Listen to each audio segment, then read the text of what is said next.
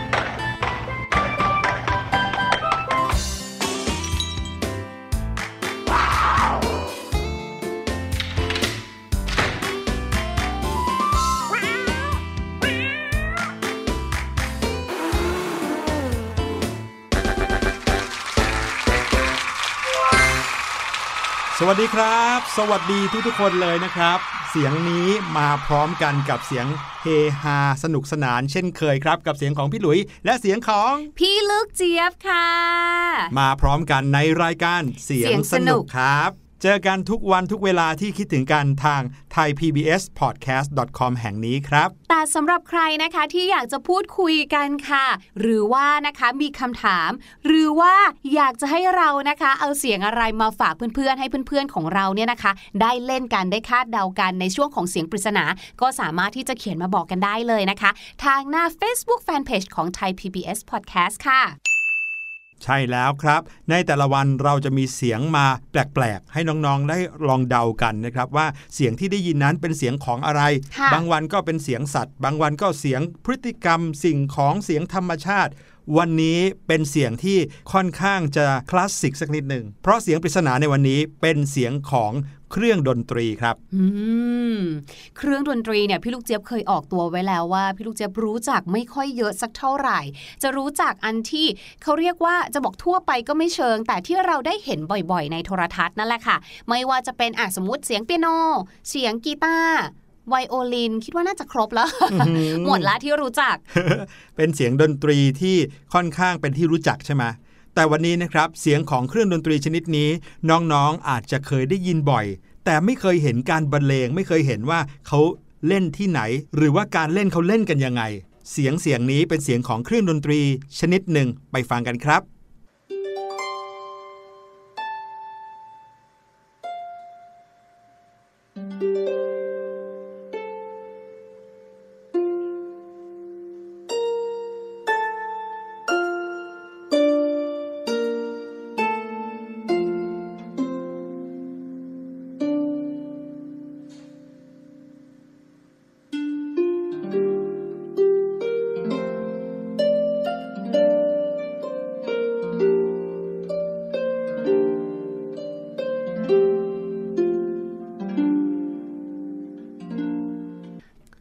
เสียงที่ถ้าพี่ลูกเจี๊ยบไม่ได้รู้จักมาก่อนนะคะ พี่ลูกเจี๊ยบบอกเลยว่าสำหรับพี่ลูกเจี๊ยบเนี่ยยากไพเราะมาก ๆ เลยใช่ไหมล่ะครับ ใช่ค่ะ แล้วก็มีความคล้ายคลึงกับเสียงเครื่องดนตรีหลาย ๆ อย่างด้วยทำให้พี่ลูกเจี๊ยบแอบเดาเอาเองนะ ตอนที่ยังไม่รู้อะนะคะว่ามันคืออะไรเนี่ยว่าจะต้องเป็นเครื่องดนตรีประเภทเครื่องสายแน่ ๆ เลย และด้วยความไพเราะของเครื่องดนตรีชนิดนี้นะครับก็เลยทำให้เสียงของเครื่องดนตรีชนิดนี้ ถูกนำมาใช้ประกอบในหลาย ๆ อย่างเลย ไม่ว่าจะเป็นในภาพยนตร์ ในเกมก็มี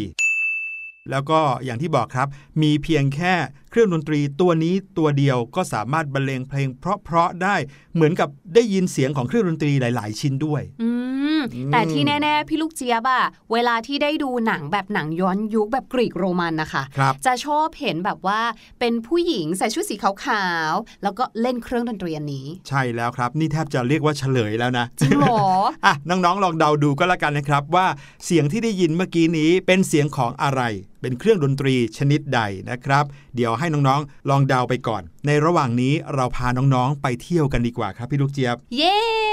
วันนี้จะพาน้องๆ ไปเที่ยวสูงหน่อยครับ อุ้ยบนตึกใบหยกล่ะคะ สูงกว่านั้นอีกครับ อ๋อที่ดูไบเหรอคะ โอ้โหสูงกว่านั้นอีกครับ อุ้ยพี่หลุยอ่อมเทือกเขาเอเวอเรสต์เอ๊ะอันไหนสูงกว่ากันโอ้โหอันนี้สูงที่สุดในโลกแล้วนะนั่นน่ะใช่ไหมสิมีที่สูงกว่านั้นอีกครับ ก็คือขึ้นไปเหนือพื้นโลกของเราไปยังเกือบๆจะถึงอวกาศเลยอือหือ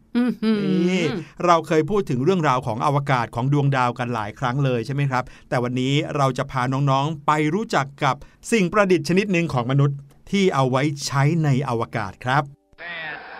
nine, eight, seven, six, five, four, three, two, one.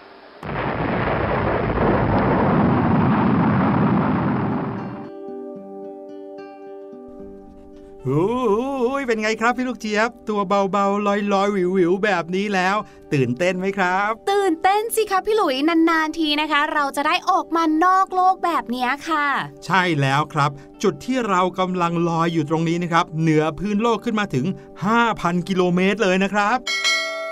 แล้วถ้าเรามองไปซ้ายมองไปขวามองไปรอบๆ เนี่ย เราจะเห็นอะไรอะไร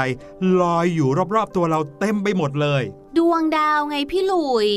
เนอะดวงดาวเนี่ยอยู่ทั้งไกลอยู่ทั้งใกล้เลยนะครับ แต่ว่าวันนี้ที่เราจะพาน้องๆ ไปรู้จักด้วยกันนะครับ ก็คือสิ่งที่มนุษย์ประดิษฐ์ขึ้น แล้วก็เอาขึ้นมาไว้บนอวกาศอย่างนี้เพื่อให้เขาทำงานเพื่อประโยชน์ของมนุษย์ครับ สิ่งนั้นก็คือนี่ไงนี่ไงมาแล้วมาแล้ว นี่เห็นเปล่าบินมาใกล้ ๆเราแล้ว โอ้โหพอมาเห็นใกล้ๆเนี่ยอันใหญ่มากๆเลยนะคะ เนี่ย สิ่งนี้นะคะเขาเรียกว่า ดาวเทียมค่ะ ใช่แล้วล่ะครับ เรามารู้จักดาวเทียมกัน เมื่อไม่กี่ EP ที่ผ่านมานะครับ เราทั้งสองคนก็พูดถึงเรื่องของสิ่งต่างๆ บนอวกาศเนี่ยว่ามีมากมายไปหมดเลย ไม่ว่าจะเป็นดาวเคราะห์ ดาวเคราะห์น้อย ขยะในอวกาศรวมไปถึงดาวเทียมด้วย วันนี้เราจะมารู้จักดาวเทียมให้ลึกซึ้งขึ้นนะครับ ดาวเทียมนี่นะครับคือสิ่งที่มนุษย์ประดิษฐ์คิดค้นขึ้น เพื่อใช้ประโยชน์ในหลาย ๆ ด้านเลยนะครับ ไม่ว่าจะเป็นทางการทหาร ทางการสื่อสาร การรายงานสภาพอากาศ รวมไปถึงการวิจัยทางวิทยาศาสตร์ ทางธรณีวิทยา เชื่อไหมครับว่าการที่เราจะสำรวจลงไปใต้ดินนับร้อย นับพันเมตรเนี่ยเราสามารถสำรวจได้ด้วยดาวเทียมที่อยู่บนฟ้าบนอวกาศนะครับ ดาวเทียมนั้นนะครับเมื่อถูกปล่อยขึ้นไปแล้วเนี่ยก็จะไปโคจรรอบโลก โดยอาศัยแรงดึงดูดของโลกครับ ดังนั้นเขาก็เลยขึ้นไปอยู่เหนือพื้นโลกเนี่ยไม่สูงมากนัก เพื่อให้ยังคงอยู่กับแรงดึงดูดของโลกได้ แต่ถึงแม้จะบอกว่าไม่สูงมากนักเนี่ยก็ยังสูงเป็นหลายๆ พันกิโลเมตรนะครับ ทีนี้น้องๆก็คงจะเริ่มสงสัยกันแล้วใช่ไหมล่ะครับว่า ดาวเทียมเนี่ยเกิดขึ้นมาได้ตั้งแต่เมื่อไหร่ มองไปมองมาเนี่ยก็มีอยู่หลายอันเหมือนกันนะพี่หลุย ว่าก็ว่านะคะมีเยอะขนาดนี้เนี่ยสงสัยเนี่ยดาวเทียมน่าจะมีมาตั้งนานแล้วแหละ นานมากๆแล้วครับ ประมาณสัก 60 กว่าปีที่แล้วโอ้โหเป็นดาวเทียมดวงแรกที่ขึ้นสู่ชั้นบรรยากาศของโลกนะครับย้อนไปเมื่อปีพุทธศักราช 2500 ครับ เมื่อวันที่ 4 ตุลาคม ประเทศสหพันธรัฐรัสเซีย เป็นประเทศแรกที่สามารถส่งดาวเทียมดวงแรกของโลก ขึ้นไปโคจรอยู่ในอวกาศได้ ถือเป็นอีกหนึ่งขั้นของการพัฒนาทางเทคโนโลยีของโลก ดาวเทียมดวงแรกของโลกนะครับ มีชื่อว่าสปุตนิก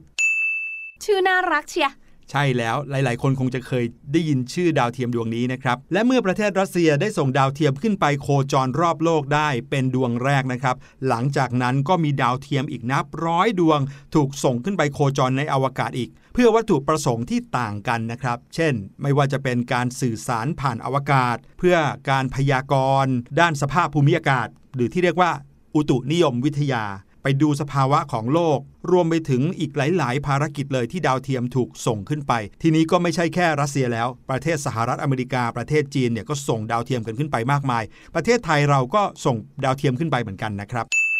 แต่ว่าหลังจากนั้นนะครับนานาประเทศก็ช่วยกันส่งขึ้นไป จริง ๆ แล้วเนี่ยส่งดาวเทียมขึ้นไปโคจรรอบโลกเนี่ยก็เพื่อวัตถุประสงค์ของประเทศนั้นๆเองนะครับ เช่นว่าอยากจะรู้เรื่องราวของสภาพภูมิอากาศ โดยรอบ อยากจะรู้เรื่องราวของพื้นที่ภายในประเทศ ว่ามีสภาพภูมิประเทศเป็นยังไง ก็ต้องแบบเหมือนฉายออกมาจากท็อปวิวหรือว่าจากด้านบนที่มองลงมาแล้ว เห็นหน้าตาของประเทศตัวเองเป็นยังไง มีอะไรหนานแน่นตรงไหน ป่าไม้มีเยอะไหม ตรงไหนมีสภาพภูมิอากาศเป็นยังไง มีอยู่ช่วงหนึ่งนะครับ ไม่กี่ปีหลังจากที่ดาวเทียมดวงแรกถูกส่งขึ้นไปบนอวกาศ สหรัฐอเมริกาก็ได้ส่งดาวเทียมที่มีชื่อว่า TROS-1 ขึ้นไปสู่อวกาศนะครับ และดาวเทียม TROS-1 เนี่ยเป็นดาวเทียมสำรวจสภาพอากาศดวงแรกของโลก ที่ได้ส่งภาพถ่ายกลุ่มเมฆกลับมายังโลกได้ จากนั้นนะครับกองทัพเรือสหรัฐอเมริกาก็ได้พัฒนาดาวเทียมหาตำแหน่งดวงแรก ที่ได้ถูกส่งขึ้นไปในวงโคจรของโลกในเดือนเมษายน ปีคริสตศักราช 1960 ครับและหลังจากนั้นอีกไม่กี่ปีเชื่อไหมครับ สหรัฐอเมริกาก็ได้พัฒนาดาวเทียม ส่งขึ้นสู่วงโคจรของโลกอีกนับร้อยดวงอืมทำให้ตอนนี้นะครับ ดาวเทียมมีวงโคจรอยู่รอบโลกเนี่ยมากมายเหลือเกิน ว่ากันว่าที่กำลัง active อยู่ตอนนี้นะครับก็มีนับพันดวงเลยทีเดียวครับ แล้วที่เห็นนับพันดวงอันนั้นนะคะ เราก็สามารถที่จะแบ่งออกได้ตามประโยชน์การใช้งานของเขาด้วยนะคะ ไม่ได้มีแค่แบบเพื่อวัตถุประสงค์เดียว อย่างที่พี่หลุยบอกค่ะ การที่เราเนี่ยประดิษฐ์ ดาวเทียมขึ้นมาเนี่ยก็เพื่อให้เกิดประโยชน์แก่มวลมนุษยชาติของเรานั่นเอง หนึ่งในนั้นนะคะ ใครที่เคยใช้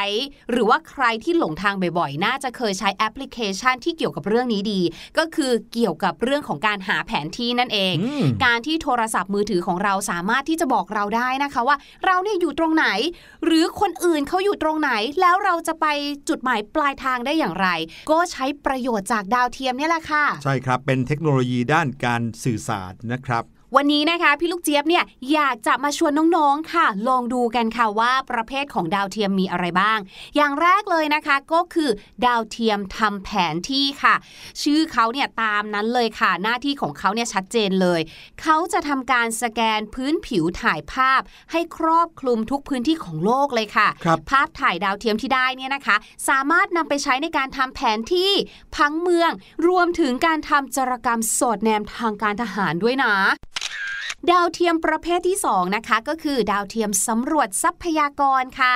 ดาวเทียมสำรวจทรัพยากรเนี่ยเขาจะทำการบันทึกภาพได้ทั้งในช่วงแสงที่ตามองเห็น หรือแม้กระทั่งค่ะต่อให้นะคะ พื้นที่ตรงนั้นเนี่ยมีรังสีอินฟราเรดที่แผ่ออกมาจากโลกเนี่ยดาวเทียมก็ไม่หวั่นค่ะ สามารถที่จะทำการบันทึกภาพออกมาได้เหมือนกันค่ะช่วงเวลากลางวันกลางคืนได้หมดเลยค่ะทะลุทะลวงมองเห็นหมดใช่แล้วค่ะ ดาวเทียมสำรวจทรัพยากรอันนี้นะคะ ประเทศไทยของเราก็มีเหมือนกันนะคะ ชื่อว่า TOS นั่นเองค่ะ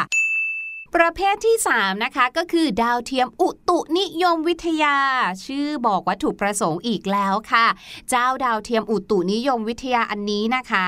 สามารถที่จะถ่ายภาพมุมกว้าง ครอบคลุมทวีปและมหาสมุทรได้เลยนะคะ นักอุตุนิยมวิทยาเนี่ยเขาก็จะใช้ภาพถ่ายดาวเทียมในการพยากรณ์อากาศ และติดตามการเคลื่อนที่ของพายุค่ะทำให้เราเนี่ยสามารถป้องกันความเสียหายได้เยอะมากเลยค่ะ ใช่แล้วบางทีถ้าเกิดว่าเรารู้ล่วงหน้าว่าอีกนานแค่ไหนถึงจะเกิดพายุรุนแรงแค่ไหนเนี่ยนะครับก็จะทำให้เกิดการป้องกันล่วงหน้าได้ทันท่วงที ต่อมาค่ะเป็นดาวเทียมโทรคมนาคมนั่นเองค่ะ เจ้าดาวเทียมโทรคมนาคมนะคะ ก็จะทำหน้าที่ประมาณว่าถ่ายทอดสัญญาณสมมุตินะคะ จากทวีปหนึ่งไปยังอีกทวีปหนึ่งเรียกว่าข้ามส่วนโค้งของโลกกันเลยทีเดียวค่ะ และเขาเนี่ยยังสามารถส่งสัญญาณครอบคลุมพื้นที่การติดต่อประมาณ 1 ใน 3 ของผิวโลกเลยนะคะอืมและถ้าจะให้ครอบพื้นที่ทั่วโลกเนี่ยก็จะต้องใช้ดาวเทียมในวงโคจรนี้นะคะ อย่างน้อย 3 ดวงค่ะ เรียกว่าอยู่ใน 3 มุมของโลกเลยใช่เพื่อที่จะถ่ายทอดสัญญาณทั้งภาพและเสียงไปได้ น้องๆ ลองนึกภาพการถ่ายทอดสัญญาณสดนะครับ สถานการณ์หรือว่าเหตุการณ์ที่กำลังเกิดขึ้นในวินาทีนี้ของประเทศที่อยู่ตรงข้ามของโลกค่ะเราเลย เช่น ประเทศสหรัฐอเมริกาอืมประเทศอังกฤษกำลังเกิดอะไรขึ้นอยู่เออแล้วถ่ายทอดสดใช่มาใช่ให้คนไทยเราดูได้ นี่แหละครับ คือการใช้ประโยชน์ของดาวเทียม โทรคมนาคมครับอืมใช่แล้วค่ะ และอย่างสุดท้ายนะคะ เป็นดาวเทียมภารกิจพิเศษค่ะ แล้วแต่เลยว่าเขาถูกสร้างขึ้นมาเพื่อที่จะทำอะไรนะคะ ยกตัวอย่างเช่น อาจจะเป็นดาวเทียมเพื่อการวิจัยทางวิทยาศาสตร์ หรือืออาจจะเป็นดาวเทียมทางทหารอะไรแบบนี้ค่ะ ก็อย่างที่บอกแล้วแต่วัตถุประสงค์การใช้งานเลย นี่เรียกว่าเป็นแค่ความรู้พื้นฐานเกี่ยวกับดาวเทียมนะใครที่สนใจด้านอวกาศ ด้านดาวเทียมเนี่ยก็คงจะต้องเรียนทางด้านสายวิทย์คณิตนะครับเพื่อที่จะได้มีความรู้พื้นฐานที่เกี่ยวกับวิทยาศาสตร์ให้แน่น ๆ หน่อยนะครับก่อนที่จะไปเรียนลึกเฉพาะด้านเอาละครับพี่หลุยว่าตอนนี้เราสองคนต้องลงไปที่พื้นโลกแล้วละครับ ไม่งั้นลอยไปเรื่อยๆ อาจจะไปชนกับดาวเทียมสักดวงได้เหมือนกันนะเนี่ยนั่นนะสิตอนนี้ก็เลยต้องพาน้องๆ ไปฟังเพลงกันก่อนก็แล้วกันนะครับ เรามาฟังเพลงที่เกี่ยวกับอุปกรณ์ที่พวกเราใช้กันอยู่ทุกวันดีกว่า นั่นก็คือเพลงที่มีชื่อว่ากบเหลาดินสอครับ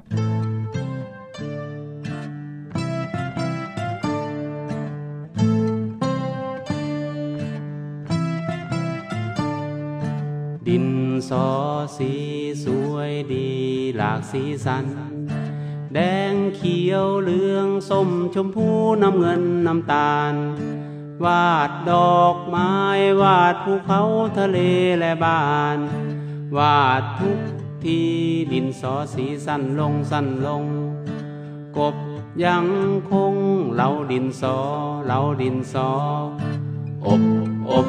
อบอบอบอบอบอบอบอบอบอบอบอบอบอบดินสอสีสวยดีหลากสีสัน แดงเขียวเหลืองส้มชมพูน้ำเงินน้ำตาล วาดดอกไม้วาดภูเขาทะเลและบ้าน วาดทุกที่ดินสอสีสั้นลงสั้นลง กบยังคงเราดินสอเราดินสออบอบอบอบอบอบอบอบอบอบอบอบ of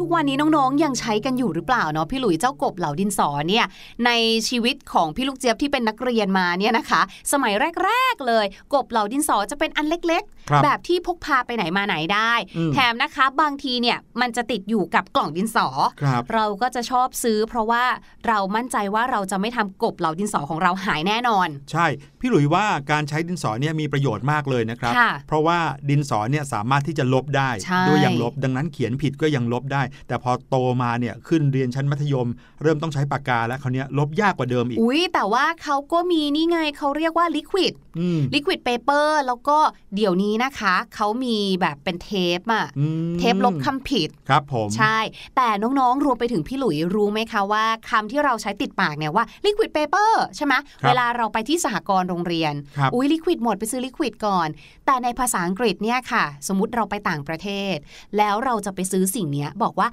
can I buy a liquid paper เขาไม่รู้นะอ้าวว่าเหรอคืออะไรครับใช่ผมเขาเรียกอย่างอื่นค่ะ วันนี้ก็เลยจะพาน้องๆนะคะ มารู้จักกับคำศัพท์ในหมวดเครื่องเขียนกันค่ะ คำว่าเครื่องเขียนในภาษาอังกฤษเนี่ยก็คือ stationery นั่นเอง สมมุติว่าเวลาน้องๆ ไปตามห้างสรรพสินค้า หรือว่าไปตามร้านค้าต่างๆ เขาอาจจะมีขายของหลายอย่างหลากหลายรวมกันไป แต่ถ้าเราต้องการจะซื้อเครื่องเขียนให้มองไปที่หมวดที่เขียนว่า stationery เลยที่นั่นนะคะน้องๆ เนี่ยก็จะได้เจอแน่นอนค่ะ pencil ดินสอใช่ไหมใช่ แต่ทุกวันนี้พี่ลูกเจี๊ยบว่าหลายๆ คนต้องใช้ดินสอกดอย่างแน่นอน ครับ ดินสอกดนะคะ ภาษาอังกฤษค่ะ เราเรียกว่า mechanical pencil mechanical pencil หรือว่าดินสอกดค่ะ ทีนี้พอเราใช้ดินสอกดเนี่ย สิ่งที่สำคัญมาก ๆ เลยก็คือไส้ดินสอครับ ถ้าเราไม่มีไส้ดินสอนะคะ เขียนยังไงเนี่ยก็ไม่ออกใช่ไหมคะ เป็นสิ่งที่น้องๆ หลายๆ คนน่าจะขอยืมเพื่อนกันบ่อยอยู่ค่ะ ไส้ดินสอกดภาษาอังกฤษนะคะ เราเรียกว่า pencil lead L E A D lead lead แปลว่าแบบไส้ดินสอหรือไส้ที่มันทำมาจากตะกั่วแบบเนี้ยค่ะ อ๋อ พี่หลุยนึกว่าไส้คือโคลอนไส้ที่แบบว่าเหมืออันนนั้นไส้คนลำอย่างไส้นั้นเรามา อ๋อเหรอ ใช่คนละไส้ อืม pencil lead นะครับใช่ไม่ใช่ค่ะ pencil colon นะไม่ไม่ไม่เพราะว่าดินสอเป็นสิ่งที่ไม่มีชีวิต ไม่ครับสามารถมีลำไส้ได้นะคะอะ pencil lead นะคะ ก็คือเจ้าไส้ดินสอนั่นเองค่ะ และเมื่อเราเขียนผิดนะคะ เราก็ต้องมีการใช้ rubber หรือว่ายางลบนั่นเองใช่คำว่ายางลบนะคะ เราสามารถใช้ได้ทั้งสองคำเลยนะคะ ก็คือ rubber หรือจะเป็น eraser ก็ได้นะคะ e r a s e r eraser ก็จะเป็น American English ส่วน rubber ก็จะเป็น British English นะครัคะบนอกจากนั้นค่ะ สิ่งเหล่านี้แล้วนะคะ เมื่อกี้เราพูดถึงเรื่องของการใช้ปากกา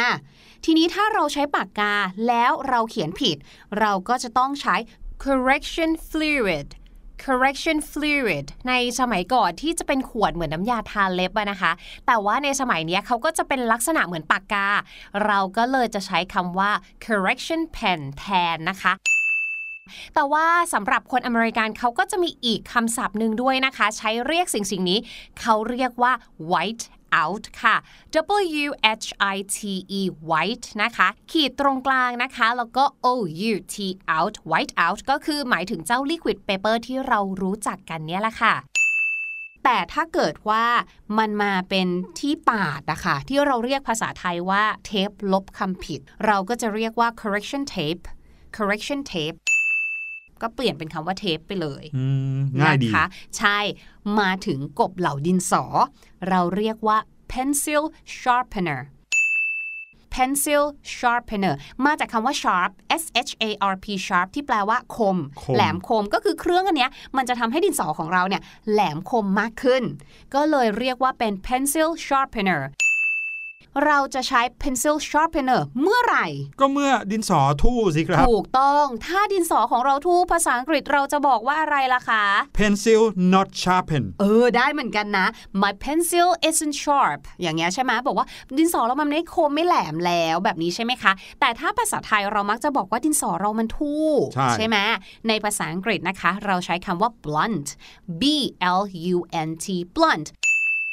My pencil is blunt ดินสอเราทู่แล้วว่า Do you have a pencil sharpener มีกบเหลาดินสอไหมขอยืมหน่อย โอ้โหคำศัพท์ในหมวดเครื่องเขียนวันนี้เยอะจริง ๆ เลยนะครับน้องๆ จดกันทันหรือเปล่า ถ้าจดไม่ทันไม่เป็นไรนะครับ กดพอสแล้วก็กดถอยหลังไปอีกสักนิดหนึ่งเราก็กลับมาทบทวนกันได้อีกรอบหนึ่งแล้วนะครับ ขอบคุณพี่ลูกเจี๊ยบมากๆเลยนะครับ กับคำศัพท์ที่มีมาฝากกันในวันนี้ฮะแต่ว่าตอนนี้ค่ะ พี่ลูกเจี๊ยบว่าเราจะต้องให้น้องๆเนี่ยไปฟังเสียงปริศนากันอีกสักรอบหนึ่งค่ะพี่หลุย เพราะว่าน้องๆหลายคนเนี่ยน่าจะอยากรู้แล้วแหละว่ามันคือเสียงของอะไร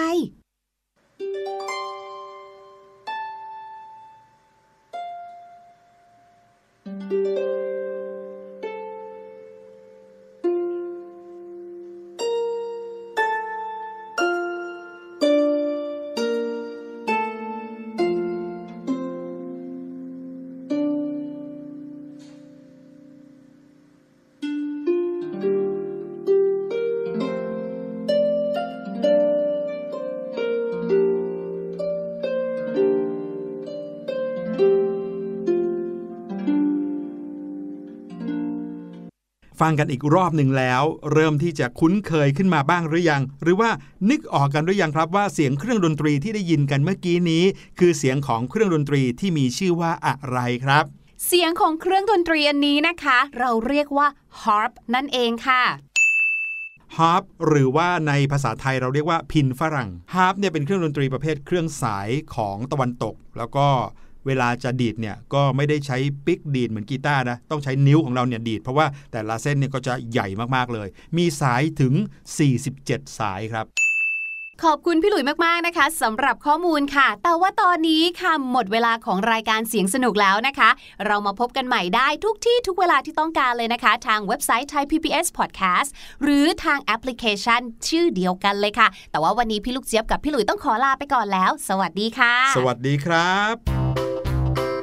สบัดจินตนาการสนุกกับเสียงเสริมสร้างความรู้ในรายการ